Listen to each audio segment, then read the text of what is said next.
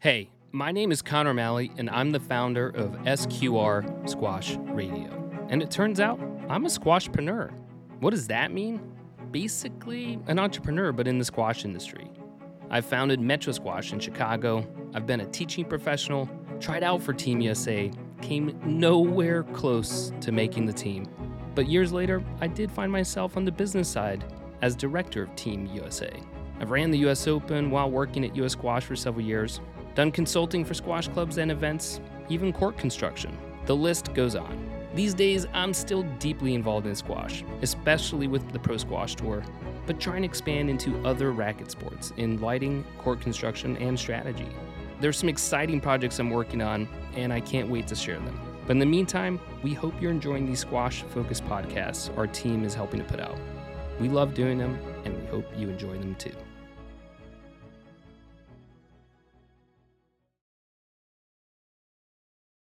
I do want to tell you another thing about the program or his program, and this is so true about athletes and elite level athletes perfectionism. Because mm-hmm. perfectionism is really tough and it leads to burnout and it leads to low self esteem. And it's one of these things that's it's an endless gnawing, like a buzz saw in your head. And so, one of the things that we did together was that we did some exposure work to making mistakes in other parts mm. of his mm. life because he was an excellent student. He played musical instrument at a very high level. And I said to him, make some mistakes intentionally that are going to be low stakes and make a mistake on a math test that's obvious. Tell your teacher that two plus two equals six. Put it on a piece of paper. Misspell your name. Just small things that we might laugh about, but for a perfectionist are really hard. What about this? This call is being recorded. Hey, squash fans, welcome back to Squash Radio. I'm your host, Conor O'Malley, and I'm very excited to bring you another episode today. It's been a while since I've been doing long form interviews, and my guest today, I think this is at least three or four, at least three years in the making. So I'm glad to finally get one of our conversations on the record. And uh, that's Matt Munich, or I should actually say, Dr. Matt Munich originally from New Haven, Connecticut, but calling in today from Durham, North Carolina. Welcome to the show. Thanks a lot, Conor. It's really great to be here. So, I was actually thinking of you recently because there's a book I've been reading. It's called The Body Keeps the Score. Um, I'm sure you're familiar with it, given your body of work. And there's one line that really stuck out to me. I was thinking, I want to get your thoughts on this. So, the author said, over time, I learned more from listening to my patients or clients than I did from reading books, attending lectures, or talking to experts. And I wanted to get to your observations on what that meant to you. Yeah, first of all, I'm really glad that you mentioned that book. Uh, as a trauma therapist, uh, that's I on day one I say, okay, read this book. All right. Really, absolutely, it's titanic in our field.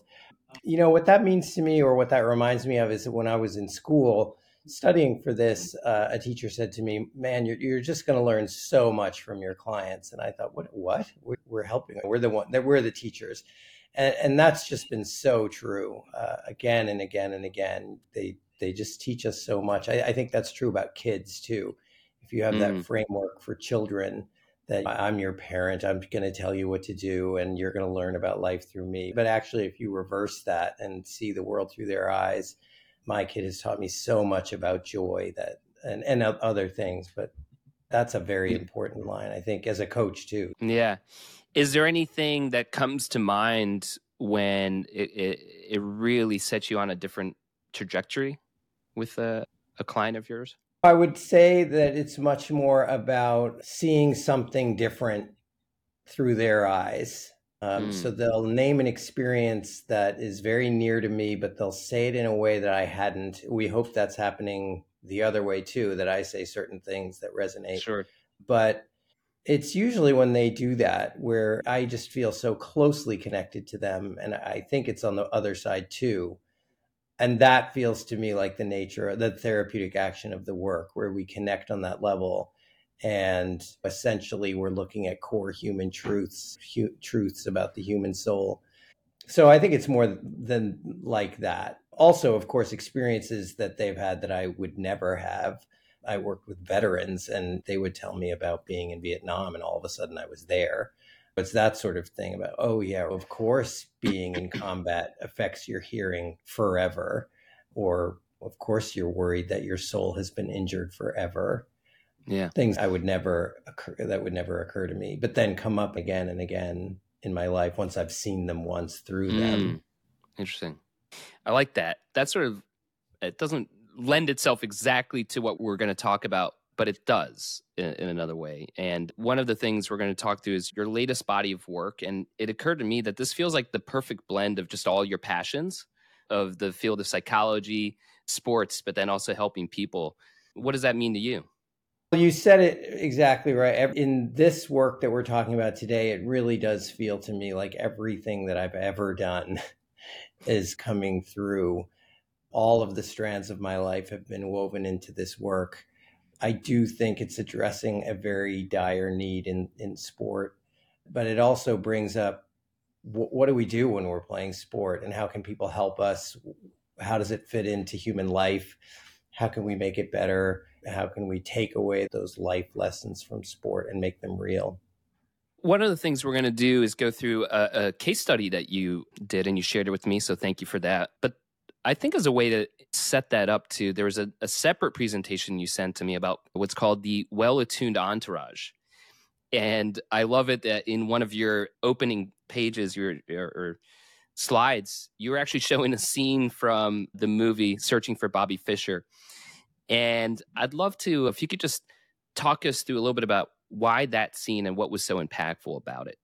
One of the things, one of the aspects of my life that made this come to life is my not just having been a squash player, played in many squash tournaments, but being a teacher at high school and seeing how parents help and don't help.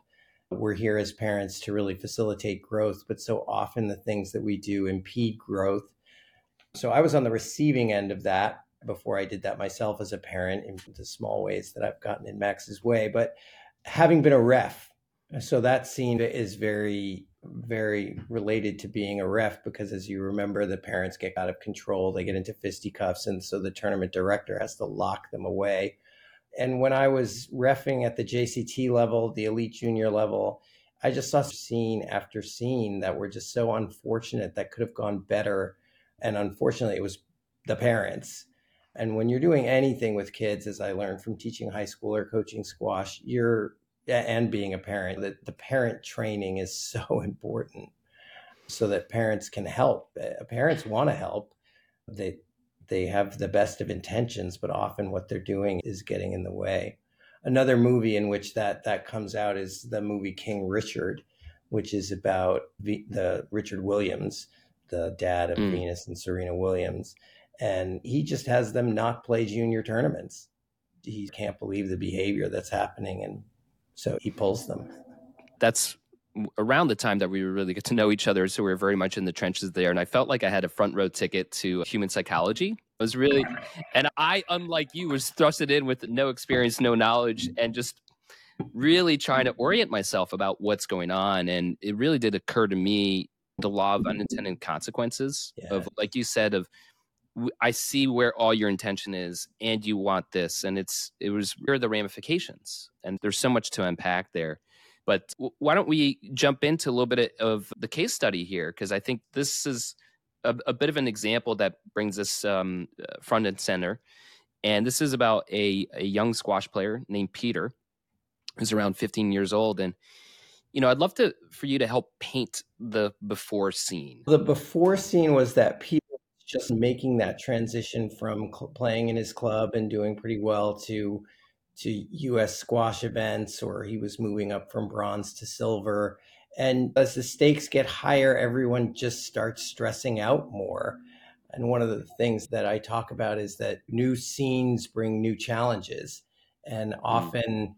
You need new skills to to meet new challenges so when when the scene was presented to me and it was one that I had seen frequently as a ref or seen snippets of is that everyone's stressed out, right? One of the things that has to, that that the truth about elite junior squash and elite athletes, elite uh, athletic competition everywhere is that everyone just needs to chill out. Everyone needs to chill out. Everyone's stressed out. So you've got the wrong hormone, uh, you've got some intense neurochemistry firing. So Peter was not playing well which often happens. You're playing well at the club, but then you get to the tournament and you're not, you're just not playing well. You're not doing the things that you've been coached. And so the people in his corner, which in this case happened to be his parents, were trying to help him, but were that the dad was being harsh. The mom was nervous and trying to get between the, the dad and the son, as you might understand. And so it, it wasn't going well for him. He was struggling to play well. He was cognizant that he was disappointing himself, that he was disappointing his parents. And then the scenes after the tournaments were that I heard about were really unfortunate. There were some fights at home about this, and Peter heard those fights. He wasn't a part of them. So then he knew that not only was he not playing well and he was disappointing them, but he was causing a schism between them. And that's just all of it is understandable. You can I, I can certainly imagine being one of those players, one of those actors in that play, but it just wasn't mm-hmm. going well. No one was having fun. They were feeling far away from each other. And I think Peter was on his way to saying this just isn't fun for me. Uh, this isn't worth it. So that's when I that that's when I came in and, and fortunately they knew that hey, this wasn't working. When you say stressed out, that feels sometimes like a catch-all right it's the result of like that's how you end up feeling but let's unpack what were some of the contributing either factors to being stressed or what was what did being stressed actually look like well in his case it was what i referred to which is that he wasn't playing well and when i talked to him about that there there were so many things that led up to his not playing. There were so many stressors that you wouldn't think about. What is it like for a new player or a player new to a silver to actually walk into that building? Mm-hmm. What is it like for a player new to that environment to look at the draw sheet? Which he and I talked a lot about, looking at the draw sheet and completely melting down. I can't beat those players. Or if I beat this player, look who I'm going to play, which we've all done. But so that by the time he got on court, it was already set up that it wasn't going to go well.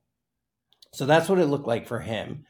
What it looked like for the dad was is that as he lost points three, four, and five, his with desperation, which turned into anger or frustration, I think is the best thing to say, was mounting. And so that by the time Peter would come off court for game one, he would say, Here are the things you need to do. You need to do this, this, and this. Or wait a minute, we you already know how to do this. You can beat this person. And one of the worst things to hear when you're losing is you can win. but also it was tone it's not just the mm. words that you say and you've probably been the recipient of this when you have someone in your corner and their tone is just too harsh or something mm-hmm. like that and they're trying to help but they're getting in the way they're making the situation worse so you can imagine he loses the first game then peter loses the second game doing exactly the same things he was doing in game one and now the dad is getting more stressed and his frustration is turning into anger and the mom is getting more stressed because she's watching Peter not doing well, knowing, oh my God, how can I help Peter? But also, here's my husband, Peter's dad, who's getting more and more frustrated. So that's, I don't know if that paints the picture, but that's what it looks like where they're all just everybody's stressed outness, everyone's tension is bouncing off each other and amplifying the tension. And Peter's kind of stuck in the middle. And you can guarantee that his play didn't get better in game three. As you're talking, it occurs to me, I think anytime you have a one on one relationship that has its own complexities and challenges, but then just adding that third person, right? Suddenly it's a whole nother layer of dynamics going on. And so it sounds like immediately there, just the three way dynamics is pretty palpable of everyone understands what's going on, but not having a, a solution. And so let's talk a little bit about then you did get involved and what starts to happen. How do you approach this? The first thing that happens, and this happens in in in therapy or when you approach any problem is that when you realize or there's a solution or a path out of it, everybody's stress level goes down. If you say, I know what's I hear what's happening, it sounds very hard. So they get validated. These kinds of things do happen in new settings, new stressors. All of a sudden, people feel okay, great. I'm not, there's nothing wrong with me, and there's a way out. And the things that made this, that set this up for success are the things that set anything, any therapy up for success, any work like this up for success, being a student, anything where you're trying to grow is curiosity and willingness. They were super mm. curious about the problem. They weren't afraid of it. And they were very willing. So most of what I said landed well. They were curious about it and they were willing to try it. And that's really what you would want as a coach, as a teacher, as a therapist. Because if everyone's undefended, if they say, hey, Matt, we tried this, it didn't work, okay, try this. Or hey, we tried this, we need more of this. This really does seem to be working. And when you were coming into this, because you developed a program around this, right? And were you also learning as you go, or had you spent some time sort of understanding or drawing from different walks of life to put this together? Yeah. Everything I think was coming together for me. I started with Peter as this whole idea had come to me from being in in that JCT space but it was also around the time I had just done some research on what junior squash was like for people who had made it to the elite level. I had done that research when I was finished as part of the requirement for my social work degree. I was also in my training for this had been introduced into a fabulous therapeutic school or modality and it just all fit the modality which I was which I thought was fascinating worked exactly in these kinds of situations where people's emotion is very high. The emotion is so high that they don't know how to solve that problem. And it leads mm. to very in, ineffective solutions. In fact, that's part of the backbone of it is that when people are very stressed out, experiencing high levels of emotion, they literally don't know what to do. And so yeah. they come up with solutions that look bad, but they are actually solutions for that high level of emotion. So, as you say, a lot was coming together and it just felt natural. It felt obvious. Oh, this needs a framework.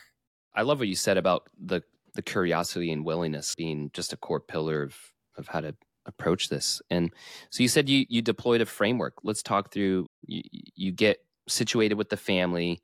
Talk us through what starts to happen. The first thing that starts to happen is that you say something like, everyone needs to calm down. Everyone needs a way to calm down, not just all the time, but particularly in those moments of high stress. So there's two things that need to happen. There, there's four skill domains in this system, and two of them need to be employed right away. The first one I call coping. All of them are taken over from this modality, but I've renamed them because a lot of clinical terms are very off putting. So the first one is uh, we call it coping. And coping really just means what do I do with myself when I'm overwhelmed by high level of emotion? How do I cope with that? How do I feel better? How do I get into my right mind? And the first skill, which I start with absolutely everyone, all of my clients. Hey, nice to meet you. Now learn how to breathe.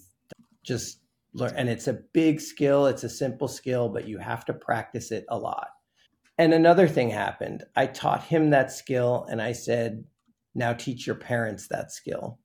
You teach mm. your parents that skill. I'm not going to. So in that move we've reversed the the power dynamic a little bit. We've given him a little bit more of a voice. It's not all coming down on him from above. Um, the other thing that happens when you introduce that skill is it works it, it works. It's been shown physiologically to work to bring stress levels down, and it feels good.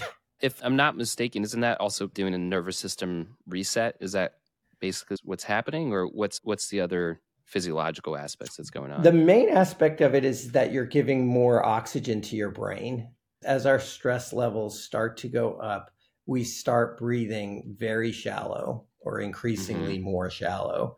And what that does is so, what diaphragmatic breathing, we might call it belly breathing, it does two things. One, it gives your brain more oxygen, but also it slows down your subjective experience of time. So as we get stressed out, another thing happens. Things start to go too fast. And that's mm-hmm. one of the mm-hmm. reasons that we play badly, say things we shouldn't say, throw things, because things just get sped up. And it's amazing what can happen when your our subjective experience of time slows down because now we have more options. And what's the sort of range of that kind of breathing that you need? Is it a couple seconds, a couple minutes? It depends. How do you approach that? It starts working very fast. That's the nice thing about it. It starts to work very fast if you've practiced it. What my goal in every single case is that's not just a practice, but that's how you breathe.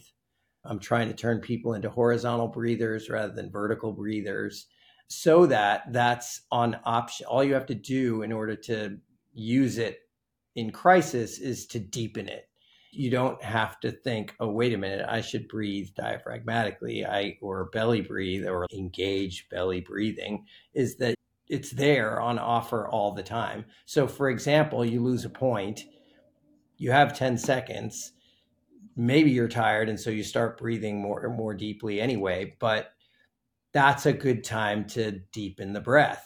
It slows mm-hmm. things down. You do reset. It does help you reset the other part about it is that, and this is another whole skill domain, is that you have to notice. So, noticing is another skill domain. You have to notice that you're stressed out. You have to notice that you're breathing more shallow. You have to notice that your mind is sped up so that you can intervene. And if you think about it, going to a breath is a very simple intervention but it's not available to you if you don't know what's happening, if you don't know you need to. So, would noticing be the first step then? It seems like they're entwined, but I would say both of them, yeah, noticing has to be the first step of, oh, this is happening.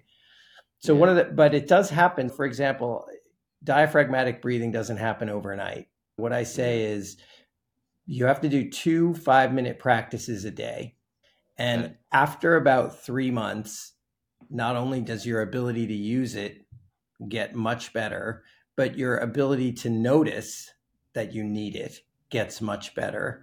So they are intertwined, but yes, noticing and noticing, there's a whole host of skills. We call them mindfulness. So you're almost trying to uh, make it a um, muscle memory, like an unconscious muscle memory that the breathing will just happen, but you also need the, oh, wow, this is happening. Is that how they're intertwined? Yeah, it's both. You do want it to become automatic, but you also want to cue it to deepen it. So I call it a breath. I also call it a rescue, and I call it I call it a go to. So it's both how you breathe, it's a go to, and it's a rescue. And rescue is when you're in crisis. Go to is when you go, okay, I'm going to deepen this. Yeah. Very Did that make sense? Oh, absolutely. Yeah. So um, we were going through the skill domains here, and you touched on noticing. Is there anything else within that? Noticing is huge. It's called mindfulness. Everyone's gotten hip to mindfulness. Mindfulness is one of those extremely simple skill ideas that's an, very difficult to acquire. And really, it's about awareness.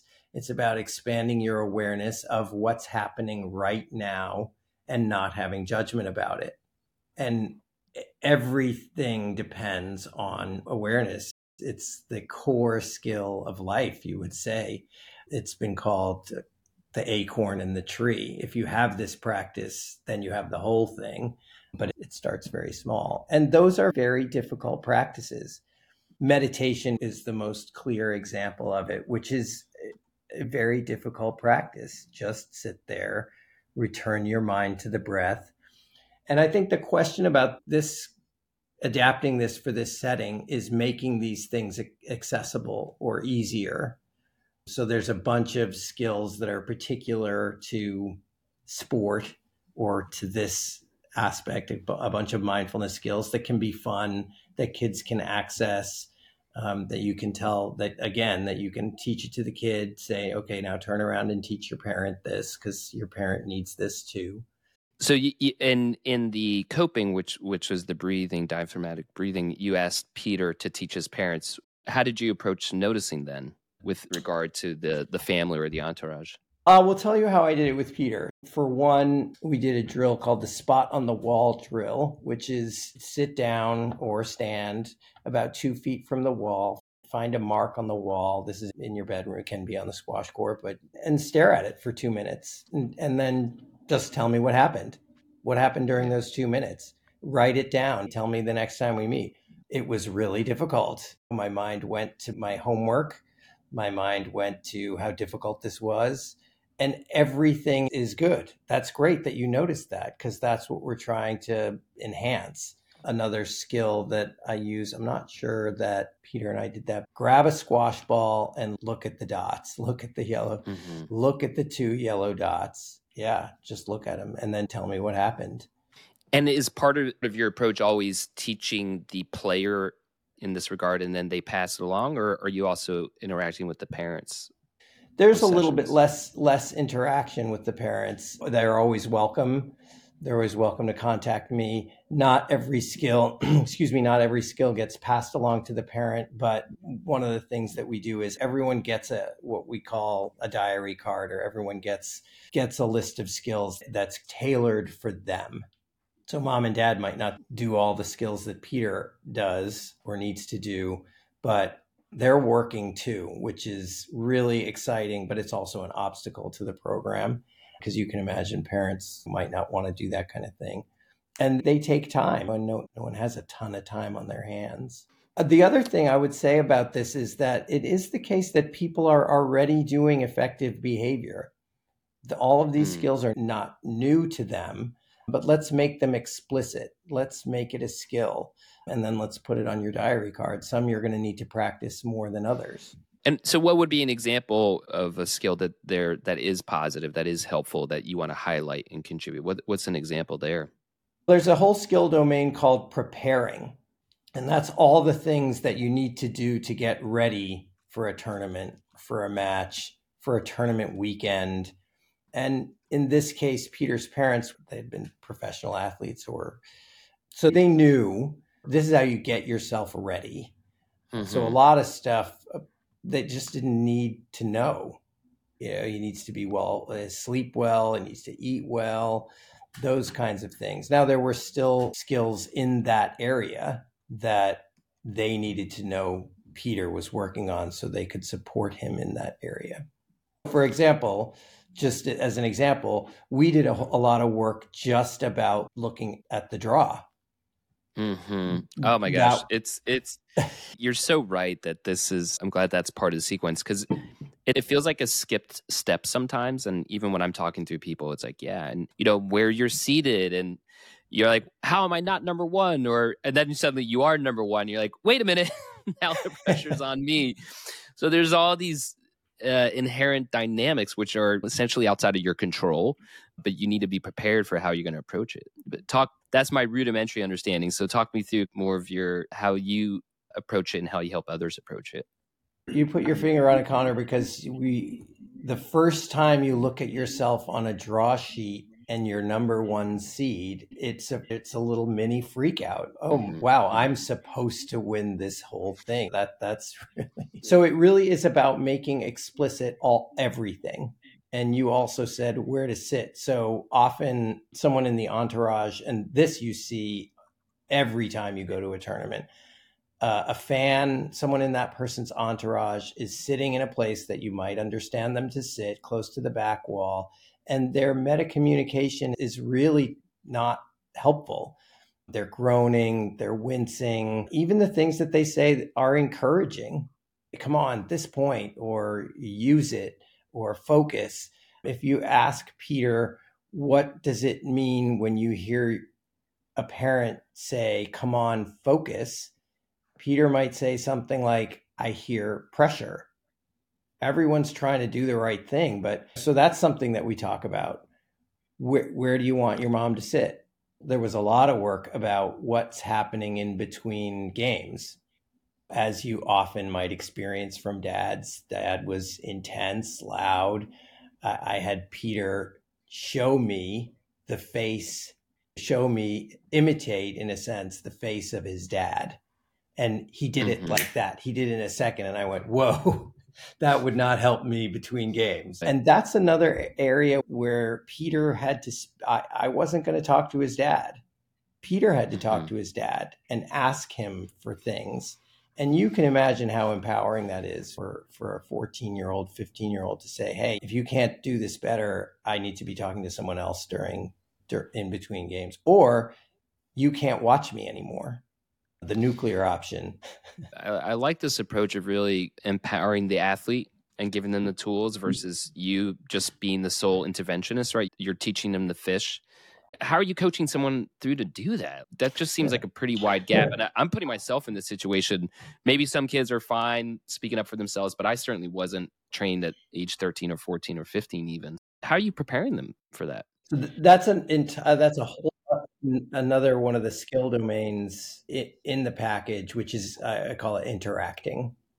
So, fortunately, from the model, there are a whole host of skills about how to do that. And what you said is so true. I'm still working on this how to ask for what I want and what I need. And this is what I mean about this program helping people get the life skill. We always talk about, oh, sport, it's so great. It teaches us life lessons.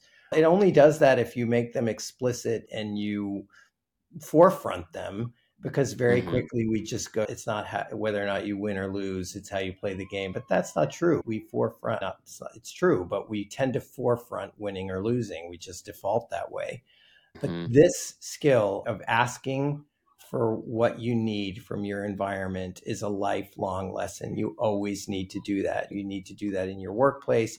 You need to do that in your primary relationship. In fact, you need to do that with your child. But there's a framework for it. So you there's a skill and you say, "Hey, here's the skill." And you say, "Ask me." Pretend I'm your dad. We're going to go through it and I say, "I don't think that's going to work. Let's work a little bit more on this part of it." But the first part of it is empowering him to say, yes, you can do this. You actually mm-hmm. can do this. And then you can mm-hmm. imagine when Peter does that and he gets the response of yes, and the dad does that, how incredibly empowering that is.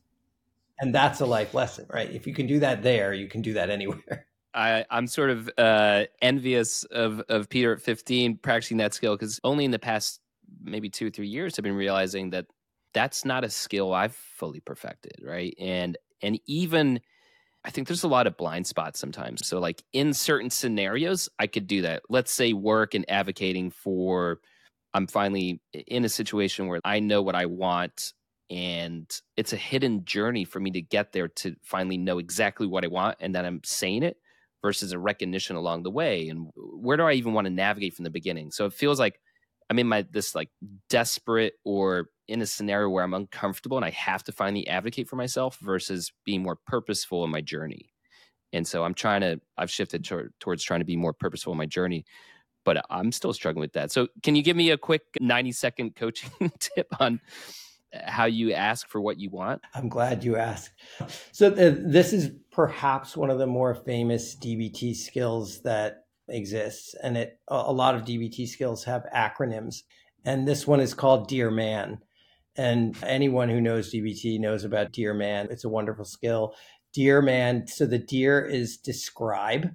Dad, in between games, when you come and tell me something like, I don't know what I'm doing, it makes me feel sad. It makes me feel anxious. And it makes me feel like I have the, I, I notice that I have the thought that you're not on my side. Mm-hmm. So then the A is the ask, it's the assert. I really am going to ask you to try to be nicer. I'm going to ask you to try to lower your voice. And I'm going to ask you to say things that I can use on court. Mm-hmm. And then the R is I'm going to reinforce that. I know that this will go better. I know that not only will I play better, but I know our relationship will be better. That's a huge reinforcer for dad. Yeah. So the man part is to stay mindful so if he says, Yeah, but you're messing up, it's to stay mindful, be a broken record. I'm asking you to lower your voice. I'm asking you to be nicer to me. Yeah, but you keep messing up. You keep hitting the tin. Then please tell me to hit the ball higher. This is tough. This is really tough for Peter. And we say, So what do you think your dad is going to say? The A is act, act like you're keeping your cool You don't have to actually be keeping your cool, but you have to act like it so that you don't get riled up. And then the end is that you have to be willing to negotiate because he might not be able to do all of it. So mm-hmm. then mm-hmm. you clarify what's the main thing. And it's if you lower your voice, that will really help. If you tell me not what I'm doing wrong, but what I'm doing right, that would really help. Yeah. Wow. That's really powerful. And I, I again, my brain and most people's do help uh, much better with, with frameworks. And that seems like you could operate within that. Now, a question that comes to mind because, and trying to highlight the positive, right? I've competed alone and showed up to a tournament I don't even really know anyone. I'm there by myself, and that can feel very isolating. You're looking inward, and there's, I think there's a, a, lot to be learned there. And then there's also where you're around people you know and with your entourage. And to your point of sometimes that can be helpful or not helpful. With regards to Peter and his entourage, what was the positive way that the parents could then support him, in, even in between, like when they're on court? Because sometimes it is helpful to be like, "Come on, you got it, let's go." And I just don't know what those could be in this scenario. I'm not sure I remember all of it, but in the skill package, that's part of preparing. So mm-hmm. everyone should talk about what helps and what doesn't help. So as we're getting ready for this tournament, let's make a plan for what helps and doesn't help. Part of preparing that skill is coach your kid or talk to your kid, not a kid you wish you had. Or mm. if your kid isn't ferocious, because some kids seem to be i don't mean in a bad way like some kids really know how to go for the jug and some kids that needs to be coached. Mm-hmm. i remember my college coach saying it's okay to win. It's okay to win badly. You can really it's okay. And I, peter needed a little bit of that. But the other thing about it was peter's a perfectionist and they needed they knew that but how do you weave that in? So if you say critical things to him it's going to be very bad. Or if mm-hmm. you say hit more drop shots he's going to think they need to be perfect so we need to come up with a whole system of how we talk to each other. And this is so important. Talk to peter like he's peter rather than the athlete you were or the athlete mm-hmm. you'd, you'd like him to be. Yeah, that's a huge challenge. Uh, you, you kind of reminded me of there's this line I heard on a podcast where it was talking about learning disabilities and it's like hey this is very prevalent out there but then oh there's like one thing we don't talk about is also then teaching disabilities right? So it's or where those gaps are. So it's very much you're using what got you to be successful but that not, might not be helpful to the other person. That's what i'm hearing uh, when you talk through that. As we said earlier in this conversation this is a big parent a training program. And one of the things parents need to know and this is part of the again it's both part of the preparing and part of the interacting skill which is parents need to know that they really are the characters in peanuts where the the parents really the kids here want want want you have to say less mm-hmm. and then you have to say to your kid can you repeat back to me what i just said wow. so instead of saying 10 things between games say hit the ball higher, try to clear more, and take some more time between points. We talked about that with Matt. We talked about taking your whole 10 seconds, take do that. And then Peter's nodding. What did I just say? What were the three things? It, you will be amazed how often the kid is nodding the entire time and then can't repeat back what you just said. And instead mm-hmm. of getting frustrated, which is the go to, you say, Great. I'm really glad that we just did that. I'm going to say them again. And the yeah. way that I'm talking right now is another thing that needs to be coached, which is being soft, being mm-hmm. gentle, being validating. I completely understand that you didn't hear me. There's a lot going on. The facility is loud. Let me say it again. Or what do you need right now? Is there something you need mm-hmm. right now in order for you to hear me? Or, and then empowering to say, actually, I, I, I need to just sit here by myself okay, fine. Yeah. I mean, that's helpful to know in this scenario where Peter and his family, that's how they approach it. But would there be uh, a potential player who actually needs the spark, who needs the fire that you got to be like, get them pumped up? Or is there a counter to what you said in terms of speaking softly uh, and calm? Would you ever go to the other extreme? Absolutely. Absolutely. And this is again about coaching your kid or coaching your player and knowing oh yeah, the energy tends to sag or gets a little scared by winning. rather than scared by losing or scared of losing or Yeah. um, some, this is what i was saying about ferocity some kids have a more obvious fire and some kids need some more kindling. And and sometimes it changes. I i was very lucky to be coached by peter briggs in college and i needed a lot of fire. And in between Mhm. games he gave me a lot of fire. He was in my face and i needed that. When I started playing, when we switched to the softball, and there was so much more physical work, and I was working so hard, I needed someone in my corner who spoke very gently, and I, I was very lucky to have that. Mm. Just really, and really incredibly validating. Man, I'm tired. And you would say, Yep, you're working very hard, but there's a lot of gas in the tank. And just hearing that very softly, very gently is very confidence boosting. It's not, come on, no, you got it. And all of that is parent training. So would it still be the way you deliver the message is in a softer tone, even if what you're saying could be like more pump up and, and more that? Do you always recommend the, the softer tone approach? I think the main thing I recommend is that be a discussion and an ongoing discussion, and it may change over the tournament weekend. So that just be part of the discussion about how we're talking to each other and that everyone be in an undefended place. You kept getting louder and louder to me. I didn't think I was getting through to you. How, how what would be a good way in that moment to get through to you? We touched on making sure that we're coaching the way that the player wants to be coached, right? And I think that is very important. But it also occurs to me sometimes being the eye in that story, you're not always seeing what's going on. And sometimes it can be helpful. There can be a scenario where it's helpful to give them not exactly what they want, but what they need. And how do you approach that? Yeah, I really do tend to think parents are, are there's a little bit of hubris there of I'll tell you what you need rather than I'm going to ask you for what you need in this moment. Because kids kids are pretty good at telling you what they need even from a very young age. And it's yeah, sometimes they need to say no, uh, your parent needs to say yeah, nope, you you actually need to work hard harder or something part of this by the way sorry conor part of this by the way is that if you're moving up a level from bronze to silver to whatever there needs to be a lot more rigor in your practice and parents like that part of the program because you do actually have to work harder. You, you're not going to just get better at at a higher level. You're not just going to get better by working on dear man. You have to work harder and that was one thing that was really there. Peter was willing to work harder harder with his trainer. But is there, if we were to take the positive intention that the parents or anyone else standing behind can see what's going on and that person on court isn't capable at that time because you're very much in your own world. And so they're trying to give you that suggestion that maybe you don't see. So it's not what you want, but it might be what might be helpful at the time. So how do you reconcile that where it, it's in the ge- most genuine intent that like I'm going to give you what what is actually going to be helpful here, but not what you want.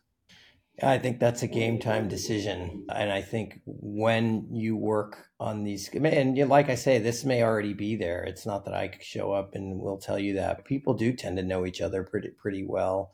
But I do think all of that becomes much more possible when the system is talking more about process, mm-hmm. because then it's Yeah. there's much more flexibility in the system.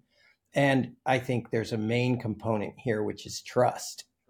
When we mm-hmm. miss each other, there's less trust, even if it's a parent. If, oh, he's just going to yell at me, or you're just yelling at me. But when we've worked on a process, it's much more flexible, and the trust is there, and it allows the player to hear something that they might not want to hear, but that they need, and the parent to deliver that message. That makes sense. So it's making sure that the process and the system will be able to catch it over time, maybe not exactly there. That's That the makes a lot of attuned part. That's the Mhm. attuned part. And we tune each other. It's not just Yeah. we tune each other. We're and parents and kids are in this system of being super attuned. We sometimes we call it attachment. That's the fancy clinical term, but it's built in. It's built into the deal. It's built into the bargain. You can either do that well or you can do that poorly. But the stakes are quite high. The stakes are very high for that.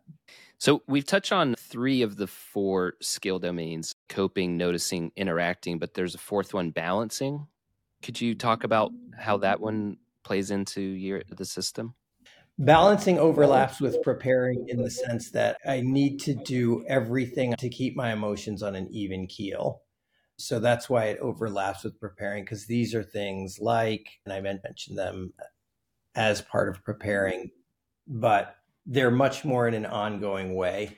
How do I get to bed at the same time? How do I not pull all nighters? How do I how do I eat in an ongoing way that keeps me fueled, but that avoids crashes?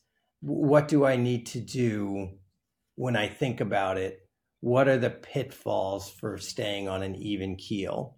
That's one of the things about high school kids. They they're so busy. You could go from having a very big test or writing a big paper. This is true in college too, right into a tournament weekend. Yeah. Which don't break up don't have a big breakup right before the national. Oh my gosh. Yeah. Well, and I think this also this is very applicable to adults too, right? I see this so many times. You're going from yourself being a parent, you're doing this, then you're you got a client that's running late, and then you're running to the squash courts and you're jumping on a court without even giving it some thought. You're you're maybe not warming up properly, and you're just jumping into things. So, you know that that mental shift is so important as we go into anything, especially if you have, you have no hope of competing really unless you, you you do a lot of the things you've talked about. When I work with stress, excuse me, when I work with stress, one of the things that we do work on intentionally are transitions. How do you transition from one activity to another? So that you're not suturing one moment to another, so that you're not bringing the stress from one moment into the stress for another, so that you, if you go into a stressful moment, you're not doubling up. You've had a time to to rinse off the other one. What are some ways that you coach doing that? So, just on that note, if you think about being in a tournament and being in that facility all weekend with the stress, the noise, the stress, other parents being stressed, other kids being stressed, and you think about that by the time you make it to the final, there, that's just so much stress on your shoulders. So, one mm-hmm. skill in there is to leave the facility frequently when you're not playing or refing, leave the venue, just leave the venue. If I could tell a quick story from the professional world, the year that Hideki Matsuyama won his Masters, there was a rain delay in the final. I don't remember how long it was. When he came back from his rain delay, I don't know if he shot like six birdies in a row or something. And everyone asked, What on earth did you do? Did you take some mind altering substance? Did what did you yeah. do? Did you call your mother? I sat in my car. I left the facility. Think about mm. how many people who were hanging out in the locker room getting each other nervous, waiting for the rain to stop. Same thing with adults. When you have had a stressful day at work and you are going to walk through that door of a partner who's also had a difficult day but has been home dealing with parents, you're walking from stress to stress so come home, tell people, I'm not home yet. I'm happy to see you all. Go to your bedroom upstairs if that's where happens to be. Change, go from work drag to home drag. Do a three minute breathing practice. Come down the stairs and say, I'm home. I think that tends to be true for moms, not to gender it too much, where they walk in and everyone wants a piece of mom. Everyone just wants a piece of mom. Sure. That's very helpful. I've usually the way I've talked through that sometimes is energy management, just generally, yes. right? And yeah. and it's also just getting an understanding of what drives your energy. Sometimes social interactions, frankly, it depletes me. I like them, but it depletes me. Yes. Versus other people, they need that to actually charge them up. So yes. I think understanding yeah. them. Yeah, I call it scattering or husbanding. You're either scattering your energy or you're husbanding your energy, and and that's it's incredibly important. That's part of balancing. So I'd like to uh, bring this story of Peter a little bit to wrap it up. And so we talked to where Peter was before interacting with you, who was basically struggling to perform. The parents weren't were wanting to help, but not in a capacity to really give them what that athlete needed at the time. You started work with them and deployed your system. Um, so talk us through a little bit of the results of what happened. What's the after scene? Where where are they now? What's going on? How how is it all working? I do want to tell you a little bit another thing about the program or his program, which, and this is so true about athletes and elite level athletes perfectionism. Because perfectionism mm-hmm. is really tough and it leads to burnout and it leads to low self esteem. And it's one of these things that's end, it's an endless gnawing, like a buzz saw in your head. And so one of the things that we did together was that we we did some exposure work to making mistakes in other parts mm. of his mm. life because he was an excellent student. He played musical instrument at a very high level. And I said to him, make some mistakes intentionally that are going to be low stakes and make a mistake on a math test that's obvious. Tell your teacher that two plus two equals six. Put it on a piece of paper. Misspell your name. Just small things that are that you that we might laugh about, but for a perfectionist are really hard. I think so much athletic burnout comes from perfectionism in the entire system. So that that was a big part of it. I will say that now that Peter went on to to win tournaments, he just continued to grow and some of these skills they don't go away, they get bigger. So I believe he's playing in college now and I do think there might have been a chance that squash might have ended in his junior career. So I think that's where he is. I think the main thing is that they started enjoying each other. They started enjoying this process more. They started, I think the fights at home diminished, but it, it taught them how to really derive joy from it, which joy is the treasure. Of course. And so from the first, let's say, point of contact that you you became involved with this family, how long did that take to start seeing the kind of results you you were talking about? Oh man, there's always an intense phase of the work, and that's right up front. And that's why I start with breathing. A, it's the foundational skill, but B, you start feeling better pretty quickly. At the end of a five minute breathing practice, you just feel better than you did five minutes ago. A little bit of success keeps you on the scent of it. I think our work was the better part of a year. And I would say the first six months were the most intense. But they were very dedicated. They were very dedicated. And I think as athletes, they knew that for a skill system, you needed to practice skills. And I think a lot of people, clients and athletes alike, think that all the work happens in the therapy session or all the work happens when I'm with my coach. And I think the nice thing about athletes is athletes know that you need new skills require hours of practice and it's not always exciting. It's not always like hitting the nick. yeah. Oh, w- one thing before we, we move on, I, I loved what you're with the exposure therapy. And it sounds like for Peter, you encourage him to purposely make mistakes in areas that he was actually very highly capable of, right? would you ever do or encourage scenarios like try something brand new that you know you're going to be terrible at and see how you go through it? Absolutely. I haven't, I don't think I've done that. I think generally some of these skills are that where it's a new skill and it's going to be a mess. And I say that, or it's not, it's going to be awkward. Imagine the skill that I mentioned, Dear Man. That's a hard skill. We're all still working on it. That's not going to go well. And then in session, you get to say that any doing it at all is doing it well. Mm-hmm. These are new skills. So being able to come back to me and say the next week, I, I did that, it didn't go well. And then here, that's awesome. It's awesome that you did it. I appreciate talking through that. And another thing I picked up on as we were talking through it, just how really tailored these programs must be. Mm. Given each individual is different, but then you got different parents and or different entourages. I guess that's a disclaimer we should make that while we've talked through this and maybe some people resonate or understand maybe there are different parts in this script, but it sounds like it's very personalized or tailored. That's one of the most exciting things about it. That's so much fun. I will say everyone needs to belly breathe. I know. now you got me. We're gonna have to after we get offline. You have to teach me that quickly. But but yeah, that that's really exciting about it. That's it, it's a lot of fun to create a system. Like I said in the beginning, that this body of work really brings together all parts of your walk of life. And I'd like to take a little trip down memory lane to bring people up to speed about how you got to this. And um, post college, it looks like you you started off in education to begin with. But talk me through a little bit of your journey. Post college, I went into graduate school for classics.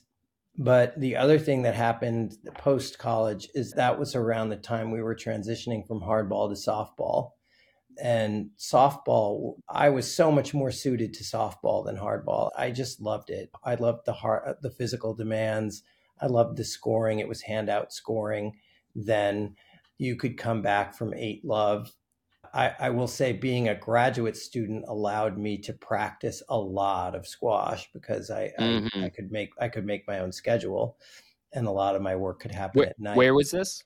That was at Brown. And then because I was doing that and, and getting i don't know getting relatively good at it people just and there weren't that many in providence there wasn't anyone really giving lessons so i became a squash coach as well so i i started doing teaching as you do when you're a graduate student as a TA or you're given some classes. But after I graduated, I had, because of the squash thing largely, I had decided I did not want to be a college professor. So I, I, there is a world where you can be a Latin teacher and a squash coach, and that's that prep school world. And I found a nice yeah. little prep school in West Hartford, Connecticut, and that's where I, looking back on that, I don't think I was very effective. I didn't handle parents well. I didn't realize that the main goal there was. I think I made the the rookie error of trying to be as intense with my high school kids as I had been, and really now now that I've I have now that I have a kid and I've been around more latency age kids, more elementary school, it's supposed to be fun. And I wish I had structured it in a way that it was more fun. But yeah, then you learn how to talk to kids in the corner between games. I didn't learn quite how to deal with parents. I didn't have serious problems, but I, I generally. What what age were you at that time? it took me 10 years to finish that PhD because it, I think in large measure because I was playing squash so intensely. And when I ran out of funding, I supported myself with work, with jobs, odd jobs, and things like that. And I didn't have a family to support. Yeah, so I was in my 30s, which I think is yeah. all, was also good that I wasn't in my young 20s, where a lot of young teachers get out of college and do the prep school world, which is a lot of fun. I mean, I deeply resonate with that, both from my coaching perspective as well as then my role at US Squash, where I got it wrong in the beginning. And you're suddenly, uh, you're on the front line, or I, I, was really on the front lines. Um, you know, the person that had to answer to all this and was not only setting the structure, making the rules, then enforcing them, right? So suddenly I was like, a cop, which was an odd feeling that I really I came from a perspective of anytime I saw something that I perceived as an injustice, I was like, I'm going to fix this, right? I will handle this with no equipment, no training, and I'm trying to do my best. And really, a big lesson there learned and um, with our team at US Squash was, hey, one on one, this isn't going to work. We really actually need to be mm-hmm. shifting minds, shifting culture, and there's a huge culture change and creating that to try and really shift, push the needle. And I, I remember working with you on that. And from the refereeing angle, it's we can't immediately make these students and these athletes the best referee on the planet, but we can give them tips quickly how to use the knowledge that they have and drive a little bit better. But I, I remember those were times of me getting it wrong. I'm still probably getting things wrong now, but I don't know that yet. If I can piggyback on that for a little bit, Conor, the the thing that I remember working on with you and uh, Kevin early on was the sportsman, the conduct issue. And this is one of the reasons that I really love DBT. And what I was talking about earlier, bad sportsmanship, which we say that's bad sportsmanship, conduct, that's a conduct issue. And so we want it to stop in a sense in a punitive way. It's in that domain of coping. And it's kids break rackets or throw rackets or mouth off not because they're bad. In part they need to be taught about etiquette and sportsmanship but really they're stressed at a level where their their problem solving skills are gone. So you definitely need good refs. And that's a, that was my most pleasurable moments as a ref in the JCT world was instead of refing sitting next to junior refs and empowering them to make calls louder with their voice, own the match with their voice, give a conduct warning. And that was the times when parents came up to me and instead of saying negative things about my refing, saying, Thank you so much for sitting with my kid and helping them. That that was really great. When I think back on that time and anytime an incident would occur on court, uh, on average is about eight to 16 people involved, right? Because there's the two players on court, the two players refereeing the players, and then there's a likely a coach involved and then either a parent or guardian or two sets of them so suddenly any one incident that rose to a level where i needed to be involved i'm the, the amount of managing of people and, and interacting and communication is really it was challenging right because you talk about those family dynamics or just think of how many different things are happening at once. Me being outside my depth at that time. I will say this, which hasn't been said yet in this conversation. When I say entourage, I also mean the coach. I really also mean the coach. If they're willing to participate, which I always hope they are, they need to be a part of this too. They have to be speaking the same language. They have to be given feedback about what's landing, what isn't landing. And many coaches are excellent at this, but a lot of coaches are do this, do it like this is how I talk to you, and that there isn't that much interplay. And it's not, it's again, it's not out of negative, it's not, it doesn't come from a bad place. Their intentions are in the best place. Yeah. It's tough to fold in the coach because you want to pay them for their time. Par- parents are on for the ride. They they they're generally happy to do this, but that makes sense. So then after your chapter of of teaching and coaching squash at the high school level, you went on to a new chapter and tell us a little bit more about that. Yeah, something was missing. I wasn't talking to people the way I wanted to talk to them. I wasn't talking, I should say, I, I wasn't talking about the things I wanted to be talking about. I didn't mm. want to be teaching the second declension anymore. I couldn't continue to rearrange my curriculum to keep it more interesting for me or to figure out how to make it better. I looked around, I saw the teachers that were doing it really well. I didn't think I was doing it all that well. I, might not have been doing I, I was doing it pretty well, but I wanted to be dealing with different issues. And so I had always been curious about being a therapist. I had been helped by therapists. And so I went to Smith College School for Social Work. They have a different model where you're on campus, you're learning during the summers, but your main work during the academic year is on your internship. So that was the idea that I would get many hours of direct clinical care. So the other thing about that was that then they don't have it anymore. It was one of the only social work schools that had a thesis requirement.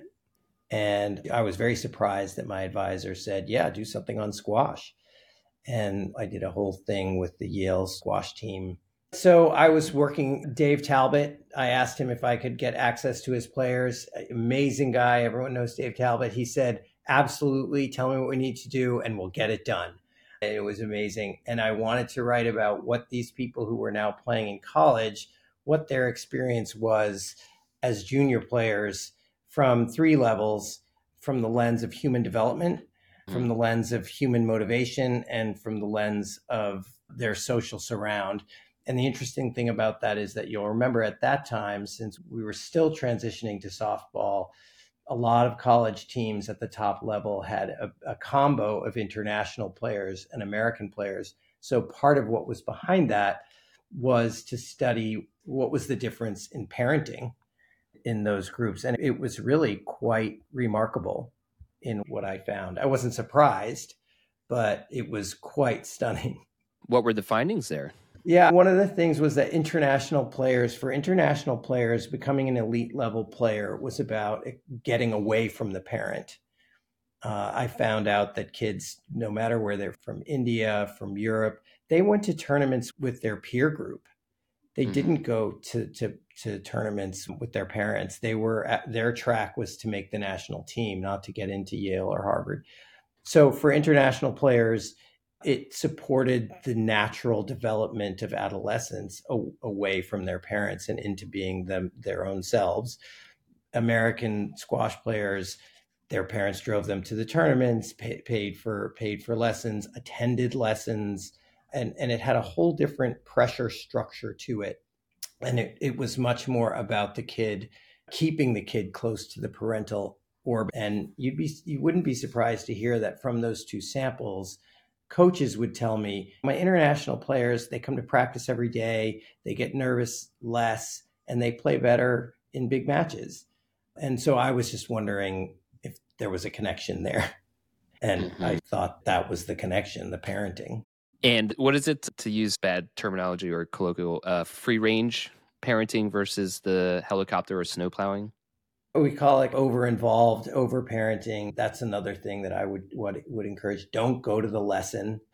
Yes, take the carpool option of send the kids to the tournament with someone else who's going occasionally, not every time.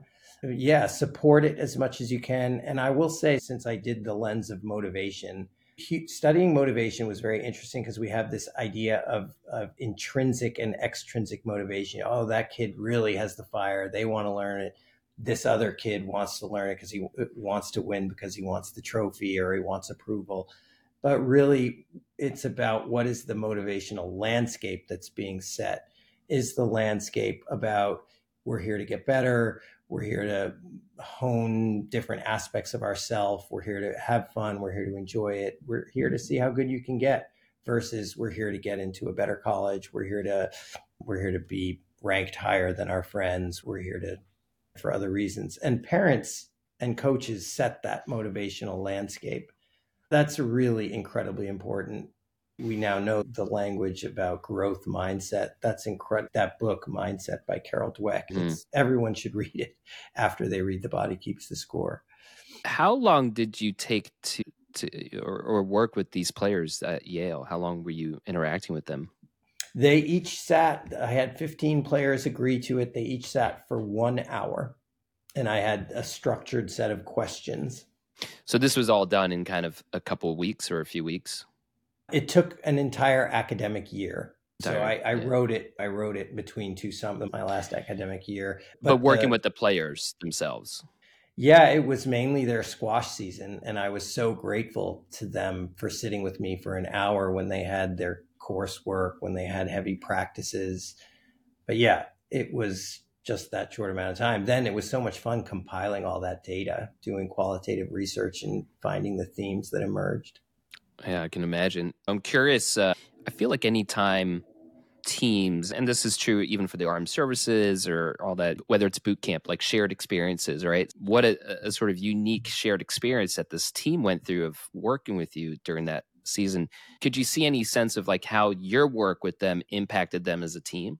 I wasn't really working with them in any way that was to change anything.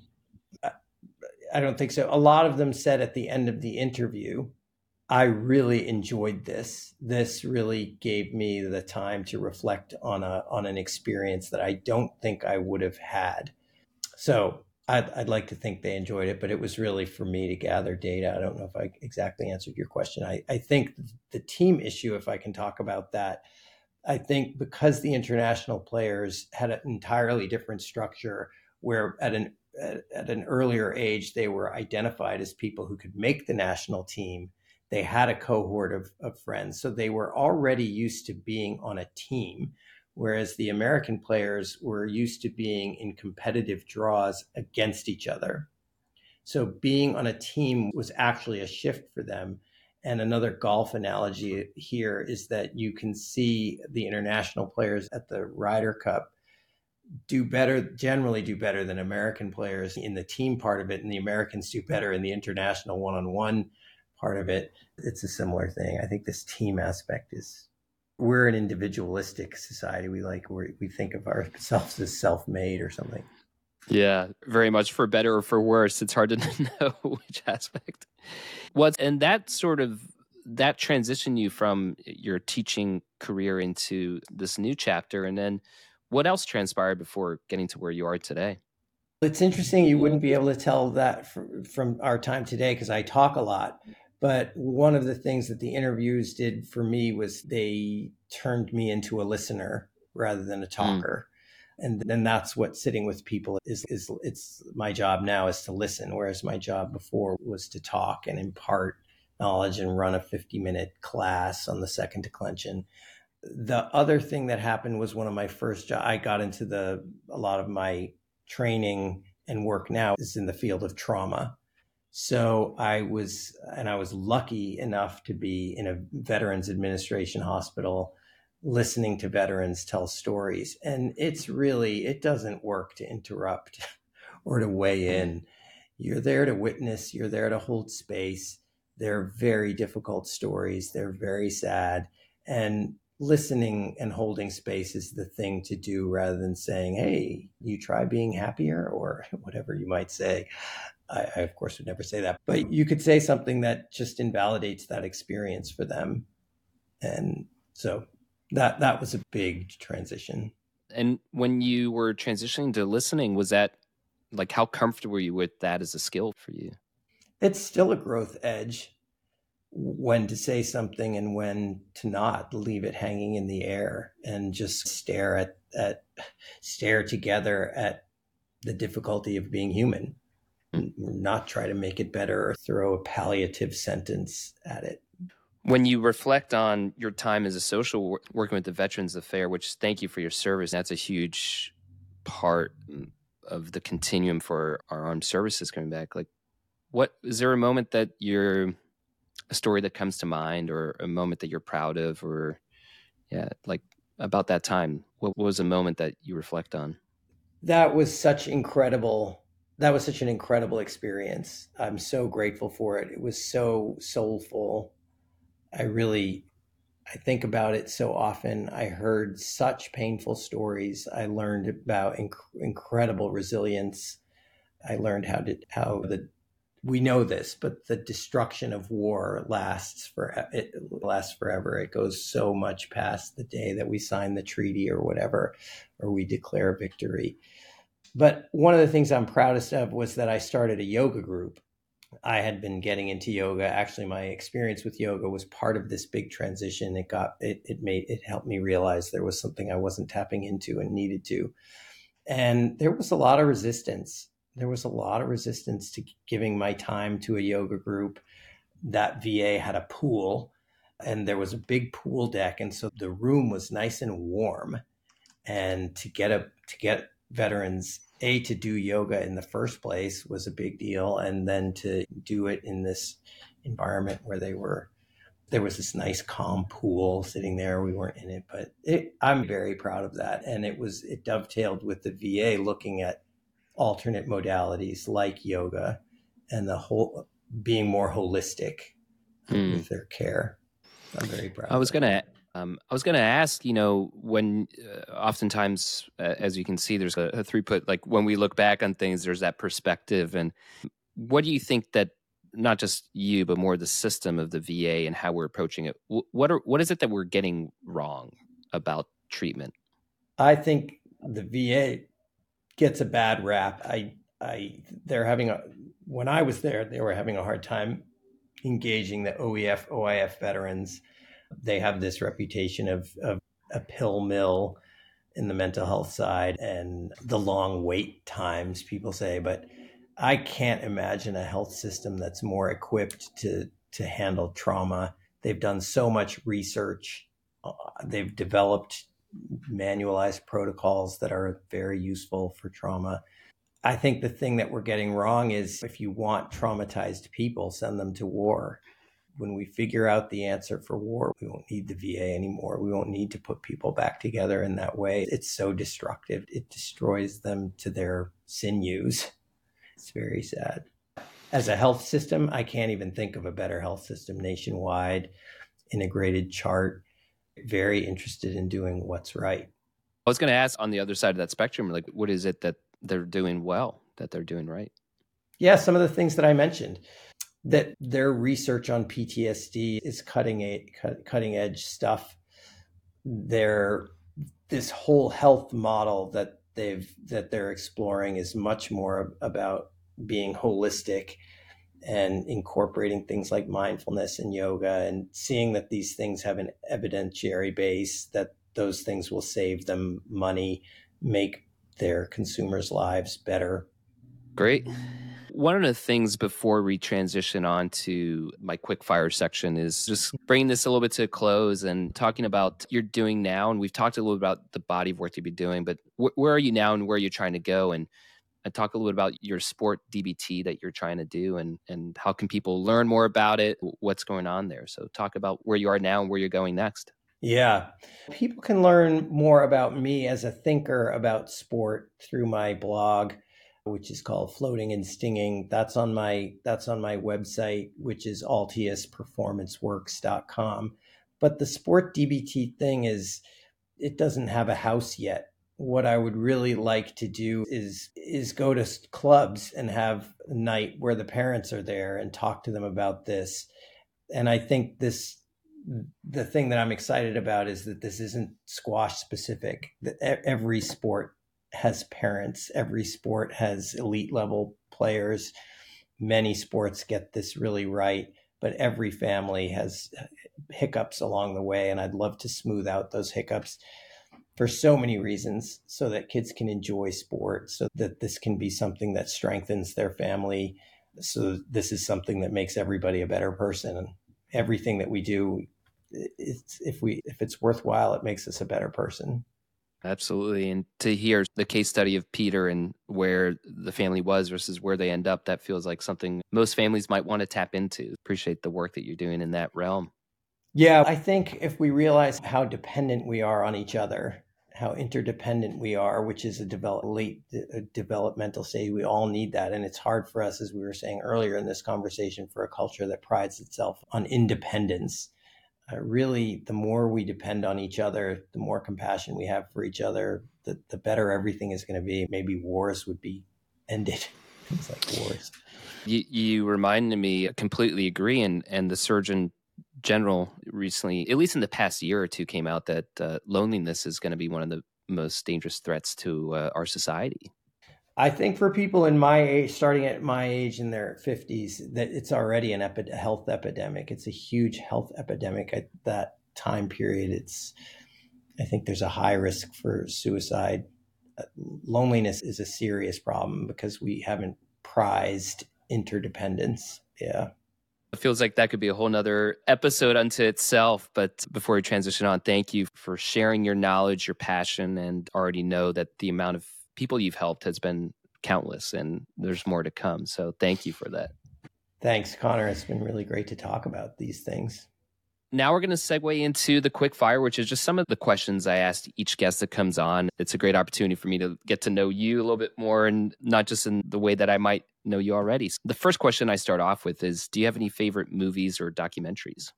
There's a documentary about Muhammad Ali is one of my heroes and there's a documentary about his his fight, his rumble in the jungle with Foreman, and that that's inspirational to me. If I could say more about the documentary, there's a British documentary called Seven Up, and they follow a group of kids from the age of seven, and I forget where they are now, but they're pretty far along, and they film them every seven years and the amazing thing about it is how strong character is. So the person at 49, if that that's one of the divisible by seven, is the same kid you saw at age seven in so mm. many ways. And it mm-hmm. really does speak to what you're up against when you're trying to teach or coach. That that is is I think about that documentary a lot. I like it. Next question I have for you is what gets you fired up? And this can be something within. Um, I'm actually just going to wait for the the ambulance to pass. Yep. The next question is what gets you fired up? And this can be something that is either within the world of squash that you and I know or or anything outside of it. it doesn't it doesn't quite matter. And it can also be something that you're moved to action because of, of, of negative reasons or positive reasons. But what gets Matt Munich fired up? You won't be surprised to hear this based on what I said about the documentary. What gets me fired up so much is the possibility for improvement and change. I, I, can think of several forehands that I worked with that were a mess before I started them and that they were just works of art after. I'm not just tooting my own horn, but you can make something better. Mm-hmm. The right intervention really does help. One of the reasons I absolutely love working with trauma, as hard as it is, that it really does help trauma treatment really does help Pe- people who are very debilitated by horrible things that have happened you know that you really can get better Uh, you can't take away that incident or that history of trauma, but you, you really can make it better. That fires me up a whole lot. I really get fired up by that.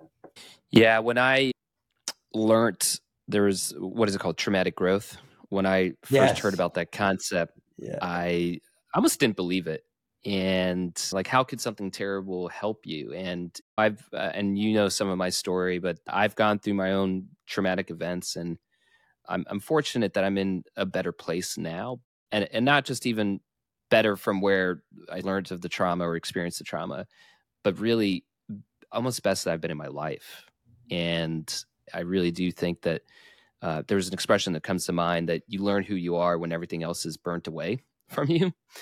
And that's what I had to go through.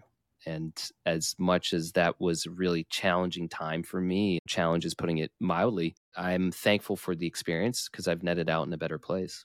Yeah, it's really good to hear that. I know that uh, because of some of our conversations, a lot of that is true for me as well. I think one of the things that is also true about that I get fired up about or I'm fired up about now, since it's a growth edge for me, is when you're working with people who've experienced trauma. One of the things that has been so impacted negatively is their love for themselves. Mm. And you find out the mindfulness tradition has come up with an answer for that, and you can work on self compassion. That is something that can get better. It requires practice. I'm learning some of those practices now. There, that's it's a growth edge, but that's really cool that you can work yeah. on that. Yeah, it's really cool. Yeah, I love it. Next question is the scenario is that you're going to give a TED talk. Mm-hmm. And the caveat here, though, is actually it can't be something that you're known for well.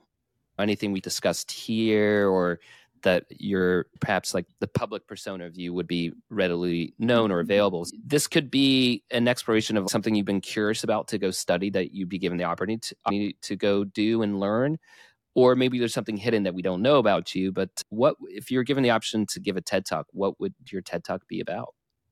I hope this doesn't disqualify me or that, that, that this is still answering the question, but, but this is connected to self compassion what I'd love to give a TED talk on, if I would give a TED talk, is about how to look at moments from your past that are in the cringe file. What do we do with the mm. cringe mm. file? Can we get traumatic growth out of the cringe file, or does it stay in the cringe file? And is it some sort of corrosive thing that just accretes shame and increases our shame? And I, I would love to find an answer for that I'm not sure I know an answer for that. DBT has one skill that is opposite action, where I could say on this podcast, I could talk about something from my cringe file and, and that would help it so that it's not a secret. As they say in AA, you're only as sick as your secrets. But yeah, I think that's something I'm sure work has been done on it. There are experts on this. But what do you do with deep regret? And what do you do with the cringe file? Because you there's a cliche, we don't get a second chance. But we can again. There's another cliche. If we can learn from our mistakes, man, that, that we get better. I actually hadn't heard that reference of calling it a cringe file, but I love it. Automatically, I go to.